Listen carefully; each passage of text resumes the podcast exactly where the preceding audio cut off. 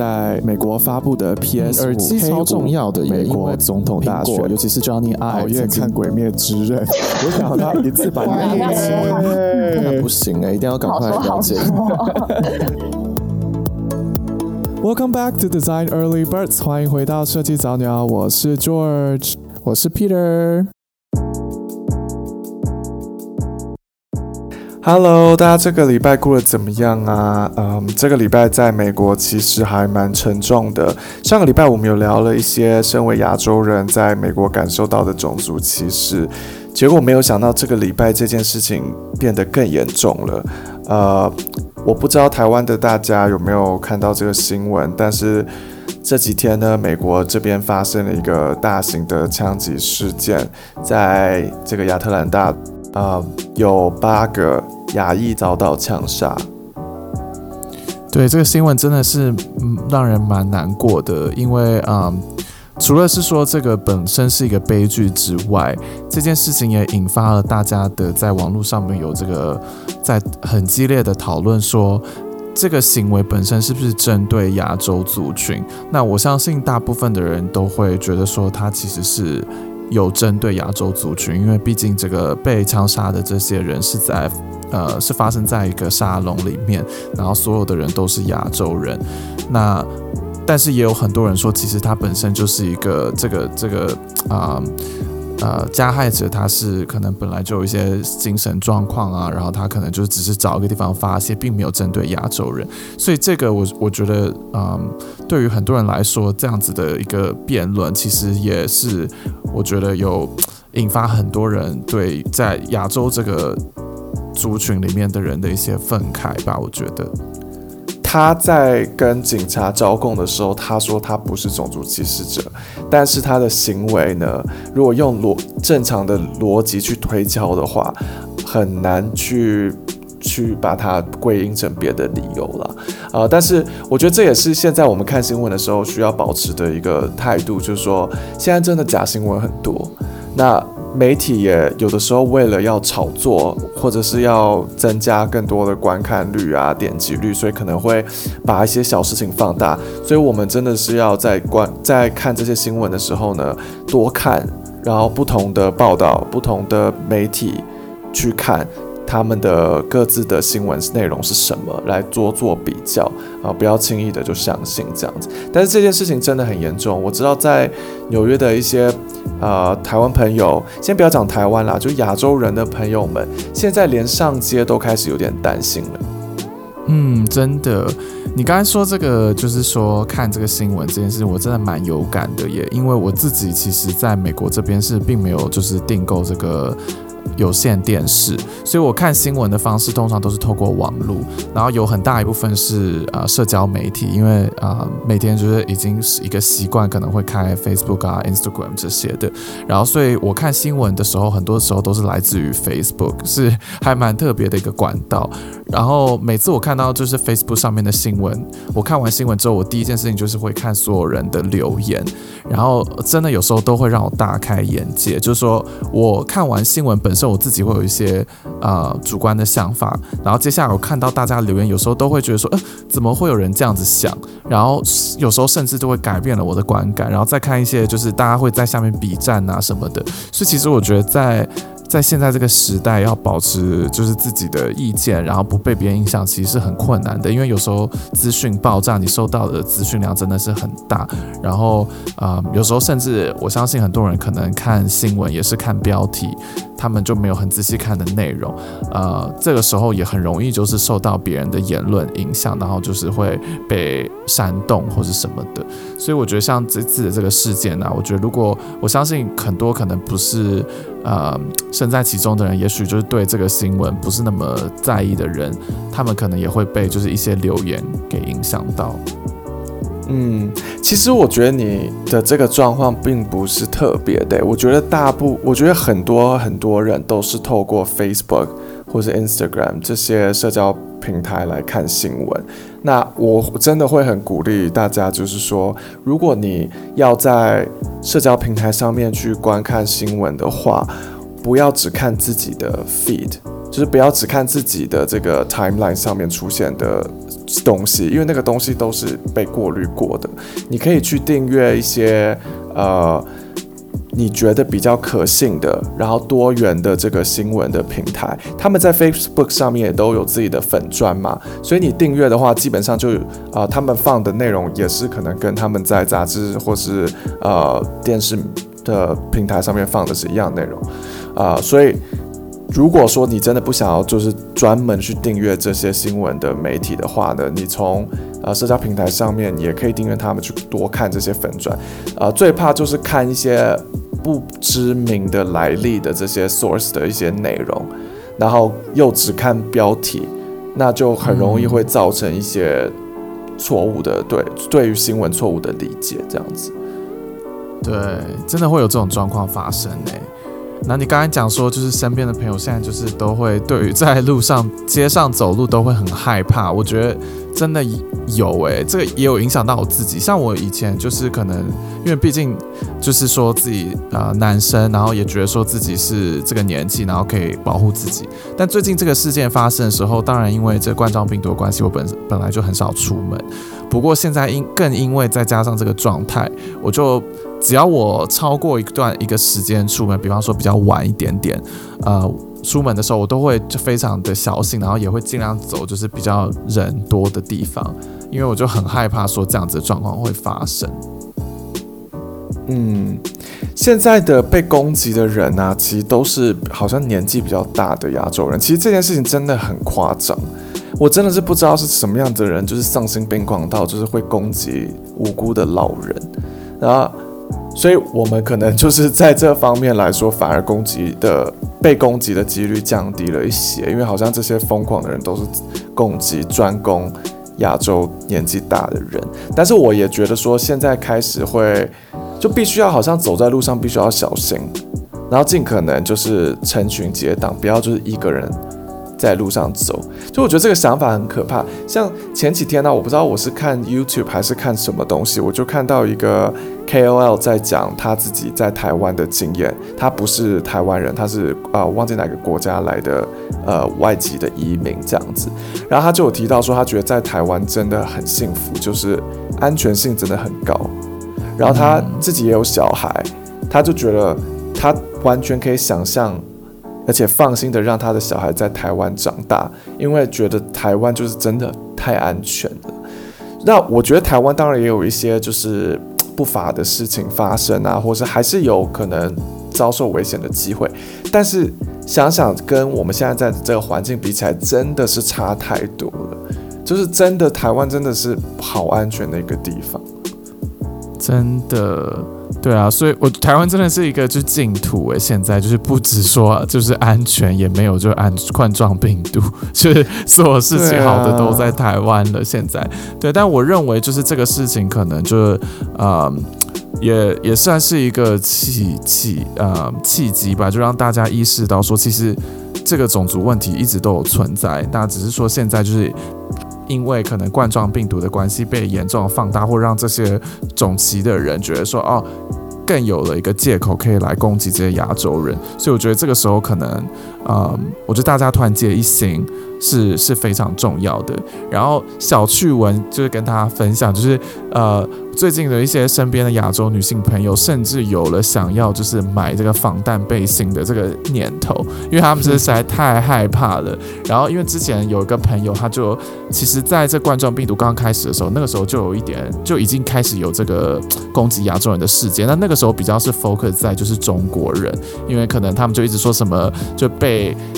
的川普影响啊，说什么武汉病毒就是中国病毒啊，说是冠状病毒就是中国病毒，所以就有很多人借这个机会攻击中国人这样子，所以他那个时候就非常的害怕，就是在亚马逊上买了这个防弹背心，连我都不知道在亚马逊上真的是亚马逊什么东西都可以。可是亚马逊买的防弹背心可靠吗？呃。这个好问题耶，可能就是如果不可靠，你还可以退货吧。那要就是真的亲自拿一把枪来射射看才知道，真的有没有问题了。对，可能吧。那他他说他收到的时候，就是那个东西非常非常的重，就是很像铅片这种感觉，所以我觉得听起来应该是是真的是蛮有效的，哦、因为那么重的东西。对，然后那个我们就在跟朋友聊，怎么可能每一天就是穿着它走来走去？不可能啊，就很像是在健身一样。所以那个女生也是，就是跟另外这位想要买防弹背心的女性朋友跟她说，就是这个东西不是很实际，你可能没有办法就是穿着它出门拍拍照，因为她自己本身买了之后从来没有穿过一次这样。然后那个时候我就很蠢，我就觉得说，哎，可是我怎么记得看电影啊，看那些非常就是厉害的那个啊女性杀手啊或者间谍什么的，他们每次就是可能中弹之后就会把那个衣服这样。脱开，然后里面就有类似像是马甲的这种，就是防弹背心。啊，你说那个像那个霹雳娇娃一样？对对对。然后那时候我就说，哎，奇怪，没难道没有就是没有这种这种款式你可以购买吗？他们就说，Peter，这个这个根本就是不可能发，但是真的是电影，不是真实世界，真实的是真的是千片这样子。就是像是军队里面的军人会真的穿的东西，或者警察穿的东西，而不是就是像你讲的那种还可以兼具时尚外貌的时尚，或者是说很多坏人不是都会就是枪杀一些就是在电影里面的好人嘛，然后可能就是一误以为他们已经死亡了，可能因为觉得说他们可能身上没有穿防弹背心，就没想到他们都还活着，就衣服一脱掉里面都有防弹背心，这样。这可能就不是真实生活。也许未来吧，科技科技到。很很非常先进，也许可以。不过现在啊，我真的是觉得这个状况真的是太惨，竟然夸张到就是我们这种一般平民百姓要去购买那个 防弹背心。不过说真的啊，像那个这次被攻击的这个八个女性，她们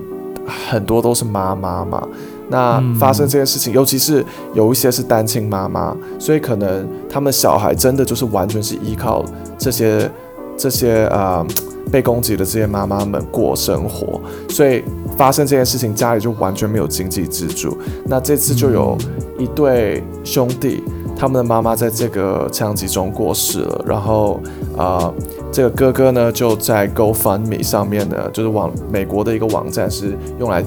募资的，然后就在这个网站上面 PO 了这个他的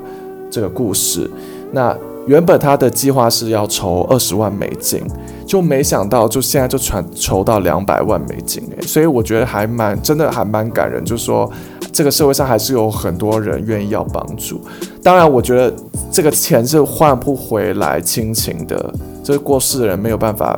再活过来，所以我们应该除了从这之中看到，哎，还是有很多人愿意互相帮助，然后去支持这个运动之外呢，应该也是要 focus 在要怎么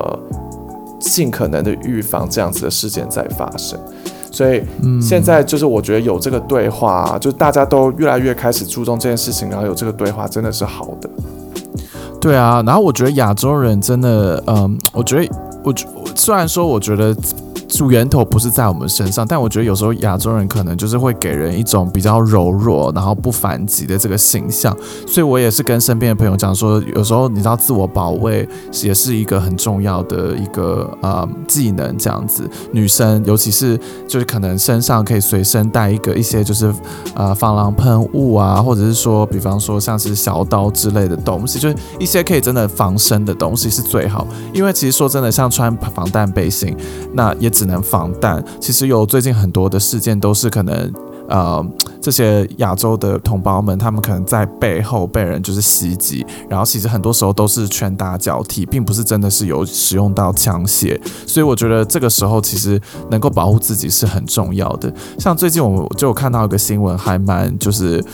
难过，但是也是真的是非常的佩服。就是有一位呃，也是老婆婆的一个亚洲老婆婆，她也是在被打这样子，然后就她就是不是不在这个被打的过程中，他也是觉得说要保卫自己，所以他就是拿了木板，然后就是呃打还手这样子。然后他们也有就去访问他说，哦，原来他其实会一些就是武术。那其实这个我就觉得说，就是要让别人知道说，OK，我们亚洲人也不是好惹的，他们就不会想要，可能就比较会多想一下再对我们下手这样子。嗯，没那个老婆婆真的是也是蛮厉害的哦，就是好像那个武林奇才在人间的那种感觉，真的是蛮厉害的。呃，所以上次我们其实聊到种族歧视是要跟大家讲说，当然很多人可能觉得在欧美工作或者在国外工作，感觉就是清一色是好事，赚的钱多，然后可能工作又可以啊、比较平衡，不会说朝九晚十这样子。但是其实。我觉得在国外还是有很多东西是不完美的，就像我们刚刚提到的，台湾比较安全啊这些的。但是当然，台湾我觉得有它这个很美好的地方，但是有一些事情也真的是让人会很傻眼，像是最近台湾人在疯的鲑鱼事件、鲑鱼之乱，我真的是觉得，就是同时在看这个呃美国这个很严重的有关于种族歧视亚洲人受到的这个苦难。跟在台湾的，就是大新闻“归于之乱”，我就觉得有种没有办法适应过来的感觉，就觉得台湾到底这 What happened？这新闻真的是荒谬诶，但是就是真的，我因为我记得我第一次听到这个新闻的时候，那时候那一天好像工作很忙啊，然后就是压力很大什么的，所以其实心情不是非常的好。然后我就看到这个新闻之后，整个人一整天就是心，就因真的是被娱乐到了啦。就是说，我觉得其实不应该笑出来，就因为觉得的确是真的。我觉得你要不要？因为我觉得你应该比我更。了解这个新闻的始末，你要不要跟大家解释一下？因为 会不会有人还真不知道鲑鱼之乱是什么？我我猜啦，有一些可能华人听众啊、不是在台湾在听，然后设计早鸟的人，他们可能不知道鲑鱼之乱是什么。哦，就是其实有一家嗯，就是寿司店，连锁寿司店，我有点忘记，我忘记是名字是什么了。但是他就是推寄出了寿司郎，是不是还是什么？哦，是哦，是吗？对，好像是寿司郎。那他们就是推出了一个这种就是促销活动，说假如说你的名字里面有就是鲑鱼这两个字，那。或者是说鲑鱼、鱼龟之类的，就各式各样的组合，可能不是完完全全一样，他们有各种不一样的这种促销的方式打折。那如果你是完完全全就是鲑鱼两个字，然后写法也是真的就是真实的鲑鱼，那你就是可以呃一次性的满整桌免费这样子。所以那时候这个消息寄出来的时候，我我我相信应该没有很多人觉得说真的是会。就是应该有很少，不是很多人会等等，我以为它的规则是说，如果你是叫鲑鱼的话，就只有鲑鱼可以免费。你说是整你整个点的东西都免费哦，就整桌都免费这样子。哇，好厉害！OK，对，所以就有非常多，但整桌免费，但是可能是只有鲑鱼产品吧，我不知道。但是就是不是说只是限定他个人这样子，然后呃，所以很多人其实就为了这个。贪小便宜，然后就是改名，真的是改成是鲑鱼这样子，然后就没想到，因为他我我我会知道是因为满桌，就是因为有很多人都是抱持着说他要带着亲朋好友啊，就一次，然后大家一起去消费，然后就是狂吃鲑鱼，然后不用钱这样子，所以很多人都是抱持这个心态，然后没想到真的就是。这个这样子的人很多，就连引引发了整个连锁效应，就好多人就是群起的改名改成是鲑鱼，然后而且他们改名还还真的很有创意，不是只有鲑鱼，比方说像没有说什么蟹鲑鱼、章鲑鱼，他们还有加很多东西在里面，还有人叫什么尾鱼啊，什么各式各样什么北海道蟹，就各式各样就组合都有。哎，所以是只有只有鲑鱼可以打折吗？还是说如果你叫尾鱼，尾鱼也可以打折？如果是这样，我就觉得合理。为什么他们要这样？猜鲑鱼、尾鱼什么的，对，我在猜，可能是因为这一次就是是呃，这次是只有鲑鱼，但是他们可能觉得说未来会不会就是哦，可能是不同的防范未然哈。对对对，什么松叶蟹，我记得我有看到，我觉得超荒谬的，对，但是也非常有创意啦。然后所以其实我觉得呃，这次这个消息啊，就让大家觉得说，哎。台湾人怎么会为了就是贪小便宜，然后就做到这样子的地步？而且因为其实改名啊，这次也是大家因为这个因缘际会的关系，大家了解到说这个户政事务所是怎么工作的。原来一个人在一生之内只能改名三次，所以如果你要改成鲑鱼，然后再改回来的话，其实你基本上就用掉两次了。所以我记得好像这政府有就是看新闻上面说，就希望大家还是。非常的小心，然后注意说不要就浪费掉了这么宝贵的三次机会。哦，对，有人好像就是居居了，对不对？就说哦，改成鲑鱼，然后结果他以为他可以改回来，结果他不知道他小时候他父母已经帮他改过两次，所以他现在已经刚好就是达到 quota，就完全没办法再改了，就现在人生一辈子都要叫鲑鱼，很惨，就是为了真的真的是为了就是省钱，所以我就觉得说哇，就是这个新闻呢。就是也让我再次感受到台湾人的魅力，就是觉得说哇，台湾人真的就是对对一些事情的这个执着，真的是可以做到就是很很很就是夸张的地步，而且这件事还在延烧，因为我今天早上看新闻，好像说已经。人数达到三百人要改名了，是不是？你知道，我觉得我看那个新闻的时候，我觉得还有一件事情很妙，就是说，好像户政事务所有在就是宣导大家不要再改名了，然后说很危险，有可能会改不回来。可是我就觉得说，与其这样呼吁大众，为什么不直接就是指导黄龙去跟那个餐厅联系，说你们可不可以修改一下你们的大？当然，这些都他们做的事都是合法啦。没有说违法什么的，但是我觉得就是造成这样子的后果也是 不是特别好吧？但我觉得这个 marketing 的策略非常的成功，因为我在想他们当初可能也没有想过说会造成这么大的这种社会动乱吧？说这么多人要改名改成鲑鱼，就觉得很扯。然后我跟那个美国的朋友分享这个新闻，他们都不可置信诶、欸。他们都觉得怎么可能会真的有人去改名，为了要吃免费的鲑鱼？他们就说哦，是不是真的就是说，呃，经济状况非常差的朋友们？我就说我看新闻好像不是诶、欸，好像真的纯粹就是大学生的，对。好像纯粹真的是比较偏贪小便宜，而不是说好像真的没钱。因为他们就顺顺带一提，美国的朋友顺带问我说：“诶，是不是台湾有流浪汉什么？他们没有去过台湾。”我说：“台湾的流浪汉真的很少。”他说：“嗯，没有流浪汉，那他们为什么要就是严重到要改名去吃鲑鱼？”然后我一时之间也是语塞，因为太害怕说出台湾人贪小便宜这种。错误的这种刻板印象，让他们一辈子都觉得哦，所以台湾人就是贪小便宜，所以我就也不好解释哦。但是其实我觉得，我是我可以想象为什么他们是会这么吃惊。不过我们身为台湾人看到的时候也是蛮吃惊的吧，就是真的觉得怎么会有这么荒谬的事情发生？对啊，这个如果这个台湾的朋友，如果你们真的也在考虑改名的，这不要吧。到时候不小心改不回来，嗯、而且你知道那个什么，好像吴宗宪也有说什么，他如果儿子改什么改名叫鬼语，把他打打断他的腿还是什么的，我倒觉得这个倒是我，我真的是认同。就是他好像还有说什么，就是永不录用，就是曾经名字有改成是鲑鱼的，因为其实说真的，好像呃有一些申请一些东西的时候，他们会看你这个这个就是。对，然后或者是说，哦、我不知道是不是你的那个那个啊、嗯、身份证上面会写，因为就有有机会，的确是可以看到这个记录的话，那真的是求掉了耶。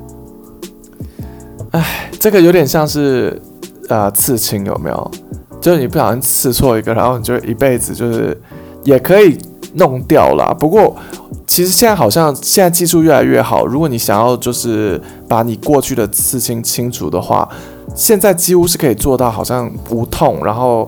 效果非常的好，但多少还是会看到一丁点的痕迹，嗯，所以也许就有点像这个道理吧。嗯、你知道那个 Clubhouse 啊，名字好像，当然这个是完全是人工的，就是他们自己公司规定，好像之前也是说不能，就是一直改名，还是说还是说他就是鼓励说你就是啊、呃、一定要用本名，所以他只让你改一次，我记得，然后所以我朋友。哦对，我的朋友说，他在 Clubhouse 上面就看到非常 A 的那种名字，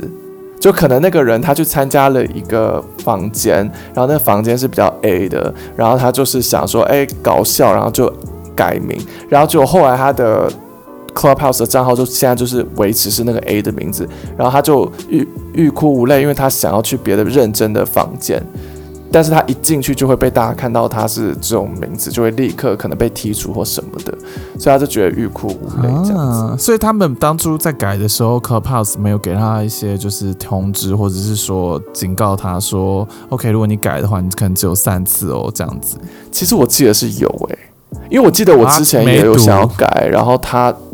对，我想应该是因为我之前有想要改的时候，我记得我就是有看到它有一些警示文。嗯嗯嗯嗯嗯，了解。OK，那这个也是给给大家一个警惕喽，就是最好不要，就是如果要改 Clubhouse 的名字的话，还是要小心一点。对，可是跟这个真正的改名还是有差啦。说把真正的名字改成鲑鱼，这个真的还是比较严重的事情。对啊，真的是，我就很很想象现在如果我人在台湾的话，就是看到这个现象会是怎么样？说不定身边还真的有就是认识的人改名为鲑鱼。好，那最近设计有什么新鲜事吗？最近我们公司刚好在找这个实习生，所以刚好在忙这件事情，所以我觉得还蛮值得呃谈讨论。就是说，其实在美国啊，做实习是一个非常稀松平常的事情。那我我跟 George 两个人以前都当过实习生，那其实我们在当实习生之前，并不了解当实习生是什么样子的状态，还有他为什么这么重要。那所以我们想要透过这个机会来跟大家分享一下，当初为什么我们会想要来做实习。嗯，实习这个东西，其实我觉得在美国是很常见的。它大部分都是被运用来当做是你在学校的这个学生的状态，跟你进入职场变成正式的员工这个中间的一个转换期。呃，言下之意就是说，很多人可能是在毕业的那一个学期呢，还没有毕业之前，他就已经开始做实习了。等到这个实习做满了，转换期也完成了，就。呃，如果很顺利的话，可能就会在同一间公司继续留下来啊，变成正式的员工。所以啊，呃，这个状态是非常非常常见的。我自己当时是。啊、也是做同样的考量，就是我有一间公司，我很有兴趣，那我想要先让他们知道说，呃，我的能力在哪边，让他们有这个考虑的时间，然后同时我也可以就是在实习的过程中了解他们公司的业务，还有是不是真的是我想要继续待的公司，所以我就去那边工作了，这样子，呃，也是在我还没有毕业时期啊，也是在我还没有毕业之前的一个学期做的，嗯。其实说真的，我我记得我们当时就是还没有在实习的时候，在学校就常常听到身边的学长姐啊，就是有跟我们提醒说，实习真的非常的重要，因为很多公司他们都不愿意收就是完全没有啊、社会经验的人，然后他们一定会希望等的这些学生呢，还是会有一些就是啊、有关于工作上面或商业上面的一些作品，那唯一能够达到这个。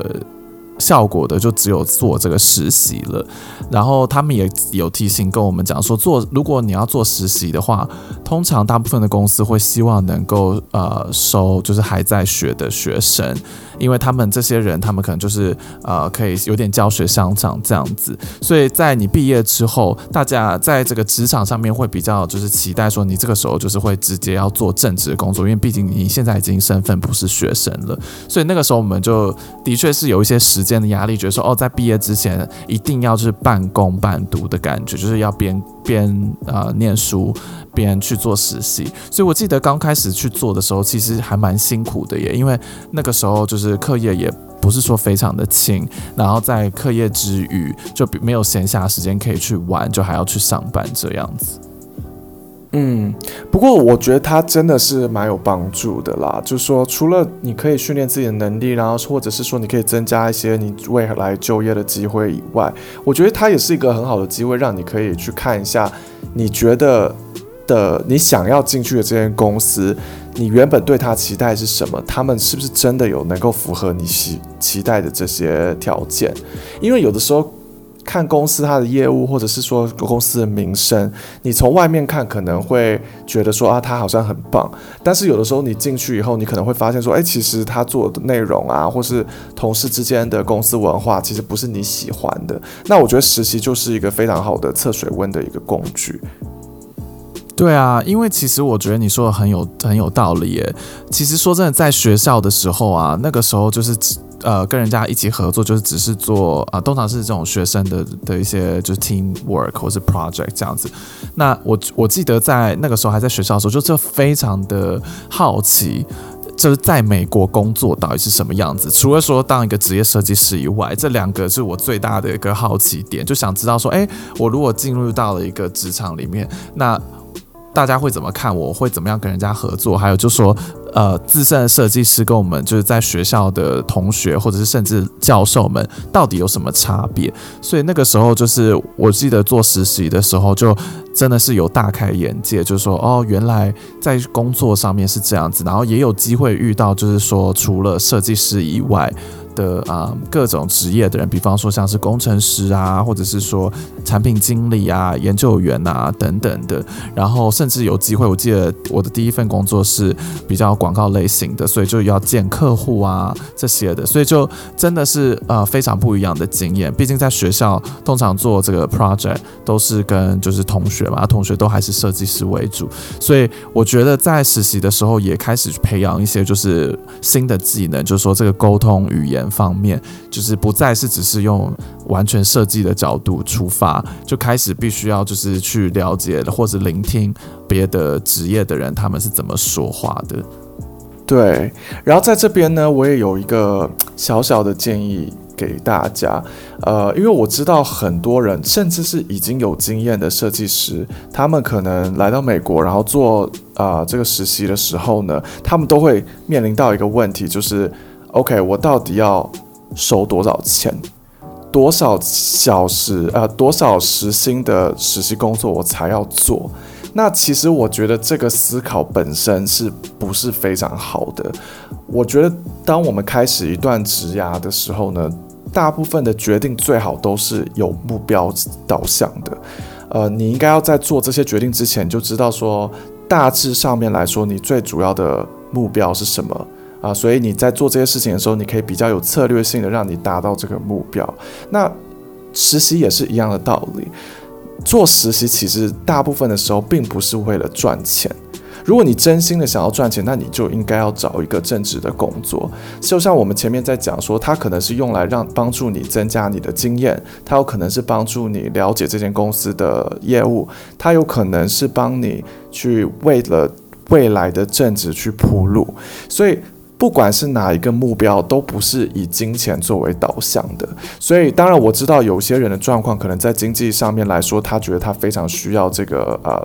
收入来源。那我就反而会觉得说，那你还是可以这样子，但是你把实习这件事情呢，主要还是 focus 在我们刚才讲的这个经验的累积。你再找另外一个工作，不管是 freelance 也好，或是说其他的，用另外那个工作来。啊、当做你收入的主要来源，不管怎么样，实习它都不是永远的嘛，通常都是大概以三个月为导向，或者是稍微多一点、少一点。那这三个月时间就 focus 在你可以获得的这个经验，跟为未来长远的铺路，啊、当做是目标，而不要担心说啊，我是不是要赚一个小时二十块美金，还是我要赚三十块美金？因为其实。你想三个月你能够赚多少钱？这跟你未来能够投资赚出来更多的钱来比，根本就是不算什么。嗯，我觉得说的很有道理耶。我觉得实习生呢、就是要保持这个热情、自信跟这个积极主动的这个啊、态度，因为其实说真的，在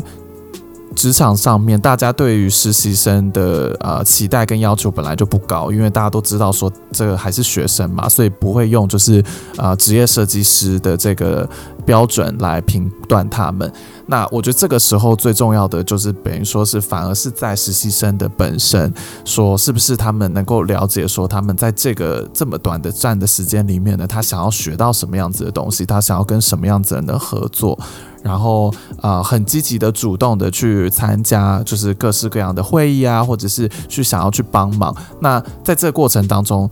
个人的收获才会是最高的，所以我觉得其实实习我自己当时也是一直保持这样子的态度，然后尽量能够就是想要帮助我的这个当时呃带带我的这位设计师，然后我觉得我在这个过程中也不只说自己有学习到很多东西以外，我也累积了一些作品。其实这个也是很实际的嘛，就是说你累积了这个比较呃真的是商业上的作品，就可以放到你的作品集里面。那等到你实习结束，真的要去找正职的时候。也可以就是振振有词的去分享这个呃正式工作的这个经验，然后也有作品去作证，所以我觉得是一个非常好的一个过程跟学习。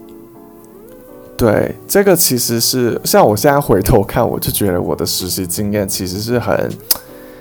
没有就没办法被取代的，因为就像刚才你说的。那个时候，其实大家对你的期待，还有就是说你会接触到的事情，跟你在未来正职工作上面受到的压力跟呃职责，完全是不同等级的。所以那个时候其实可以实验呐、然后呃